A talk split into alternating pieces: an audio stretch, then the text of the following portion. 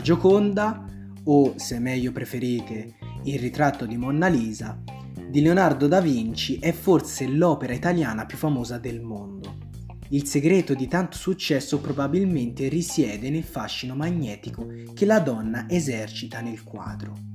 Una donna misteriosa, impenetrabile, una figura abbastanza ambigua se osserviamo bene i lineamenti. È un podcast italiano e Italiano Podcast. Oggi andremo insieme a scoprire molte curiosità inerenti al ritratto della Monna Lisa.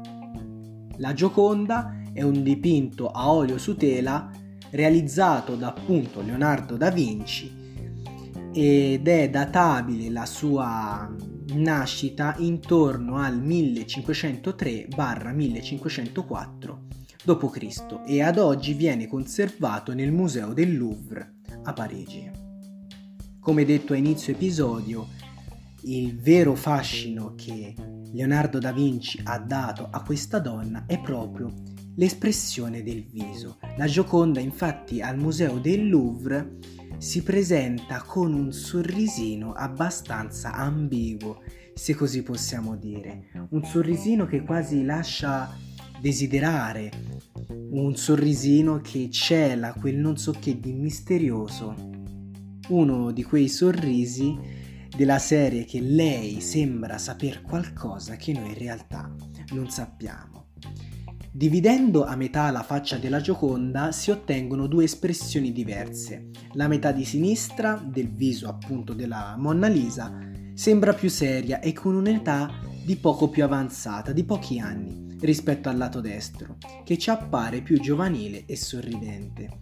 Difatti, Leonardo da Vinci sappiamo tutti che era apertamente omosessuale, uno dei primi uomini sulla faccia della terra a dichiarare appunto questo outcoming e di ciò ne vado a parlare proprio nell'episodio dedicato a Leonardo da Vinci se non te lo sei ascoltato vallo subito a recuperare perché è molto interessante dico abbastanza curiosità sul genio di Firenze appunto questa omosessualità spinta del genio ha portato a disegnare, a riportare sul ritratto della Monna Lisa alcuni lineamenti del femminino sacro.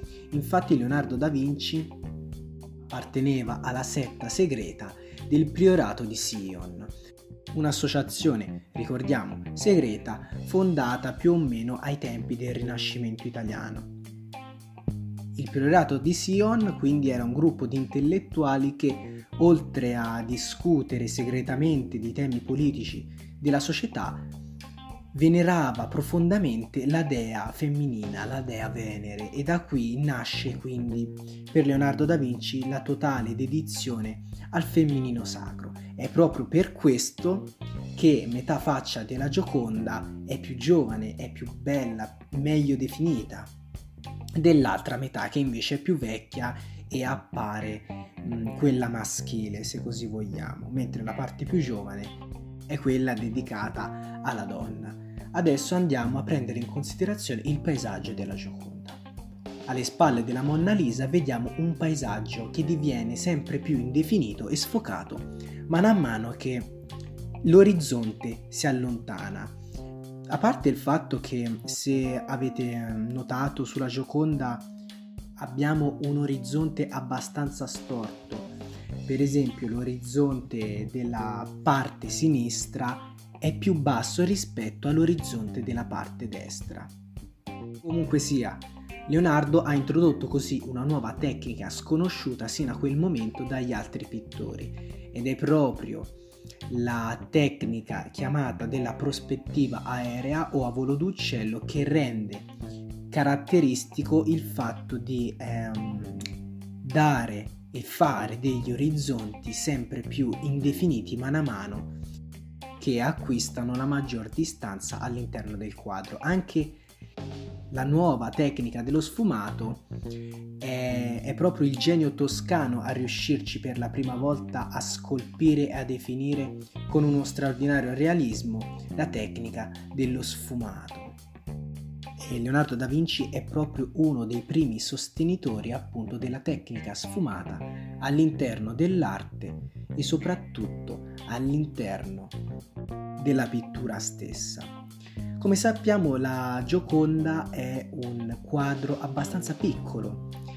La prima volta che andai al Louvre a Parigi per vedere la Gioconda rimasi sconvolto, mi aspettavo un quadro molto più grande. In realtà il quadro non è altro che una realizzazione di 77 cm per 53 la prima volta che eh, va, magari vai a vedere al Louvre il dipinto della Gioconda ti aspetti un quadro molto grande, in realtà è molto piccolo e Leonardo da Vinci nella giovinezza era solito a portarselo sempre con sé. Non si sa per quale motivo, ma dove andava il genio di Firenze doveva per forza andare il quadro. La cosa particolare, molto particolare a mio parere, è il fatto che Leonardo da Vinci curasse il quadro con estrema ossessione. Eh, molti storici narrano delle leggende che ci dormisse addirittura insieme da quanto venerasse questo quadro. Molti pensano che eh, questa ossessione sia dovuta proprio, e così ci rifacciamo anche all'inizio del, di questo episodio, al, alla sua devozione per il femminino sacro. Ma la Gioconda è veramente una donna? I lineamenti della Gioconda sono un po' particolari. Oggettivamente, e questo non è una mia opinione personale, ma oggettivamente, quando si guarda la Monna Lisa non si pensa a una bella donna. Ha dei lineamenti molto particolari e molti teorici e studiosi appunto dell'arte di Leonardo si sono chiesti ma si parla davvero di una donna o no. Molti sostenitori ritengono un'ipotesi molto assurda, ritengono appunto che la Gioconda rappresenti non altro che Leonardo da Vinci stesso, in chiave chiaramente di autoritratto, però in vesti femminili. E la cosa è abbastanza curiosa perché la Gioconda non appare come quasi una donna, abbiamo detto che metà volto è quasi più maschile, più grande, più invecchiato di qualche anno, mentre l'altra metà rappresenta più giovanile, più fresca, più viva. È forse il, lo scontro che Leonardo da Vinci ha voluto fare, cioè lo scontro tra il maschile e il femminino sacro. E per concludere le curiosità sul quadro più famoso del mondo, andiamo ad analizzare l'enigmatico sorriso della Gioconda. La Gioconda sorride oppure no? È questa la domanda che vi faccio. Un'analista italiana ha dimostrato che si tratta di un sorriso finto. In particolar modo la ricerca è stata poi approfondita da tre neuroscienziati italiani e appunto hanno pubblicato sulla rivista Cortex un articolo eh, in cui secondo loro dicevano che il sorriso della Gioconda era finto, per nulla spontaneo, forse voluto da Leonardo da Vinci stesso. Ma altri sostenitori considerano quello della Gioconda un sorriso a tutti gli effetti come una specie di smorfia, no?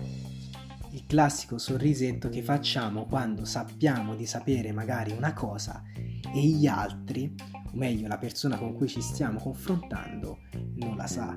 E quindi questa cosa riporta ai tanti segreti e ai misteri che Leonardo da Vinci si portava con sé. Sappiamo che Leonardo da Vinci aveva un rapporto con la Chiesa molto delicato, perché la Chiesa aveva nascosto con la sua dottrina e le sue ideologie il mito del femminino sacro e a questo Leonardo da Vinci non andava bene. Molti scienziati che hanno studiato i tratti somantici della Gioconda ritengono che il suo sia quasi un sorrisetto di provocazione per la Chiesa stessa, ma queste sono solamente delle leggende metropolitane. Un altro grande mistero è la domanda, ma perché la Gioconda sta al Louvre? Perché ce l'hanno i francesi, il nostro dipinto, no? il dipinto più bello del mondo? Perché ce l'hanno i francesi e noi gli italiani? Molti stanno all'idea del complottismo, no? la classica teoria del complottismo e del fatto che Napoleone quando partì per le spedizioni rubò il quadro. In realtà non fu così. Leonardo da Vinci decise di regalare il quadro a un re, a un sovrano francese in cambio di essere ricompensato con castelli, ville, insomma una vita da nobile. Nonostante ciò però ha una condizione. Il quadro sarebbe passato al sovrano francese solamente al momento della morte dell'artista. Leonardo da Vinci disse ok io ti vendo la Gioconda però te la cederò solamente alla mia morte. La Gioconda infatti fu tenuta da Leonardo da Vinci sempre stretta con sé ovunque andava fino al giorno della sua morte. Una volta che il genio venne a mancare, la Gioconda passò di proprietà a questo sovrano francese. Poi nel corso dei secoli venne persa tantissime volte, poi ritrovata, ma questa è un'altra storia. Vi basti sapere però che la Gioconda da quando è al Louvre è stata rubata ben due volte. Furto più noto tra i due fu proprio quello architettato nel 1911 da Vincenzo Perugia, che era un italiano, chiaramente un criminale, che architettò il furto perfetto per privare al Louvre di Parigi la Gioconda e riportarla a casa. Due anni dopo, nel 1913, l'allora polizia francese ritrovò il dipinto in un baule a Firenze e riuscì poi a riportarla a Parigi nella sua sede d'onore a, nel Louvre. E ad oggi il ritratto della Monna Lisa o de Mona Lisa o la Gioconda, chiamatela come vi pare, insomma, rimane l'opera d'arte più importante del mondo ed è la grande protagonista di un museo francese. La cosa che fa più ridere, a mio parere, è che l'opera d'arte più preziosa in un museo francese in Francia è proprio un'opera italiana. Questo per farvi capire che noi italiani siamo stati e siamo tuttora dal punto di vista artistico avanti agli altri di anni luce. È un podcast italiano, è l'italiano podcast.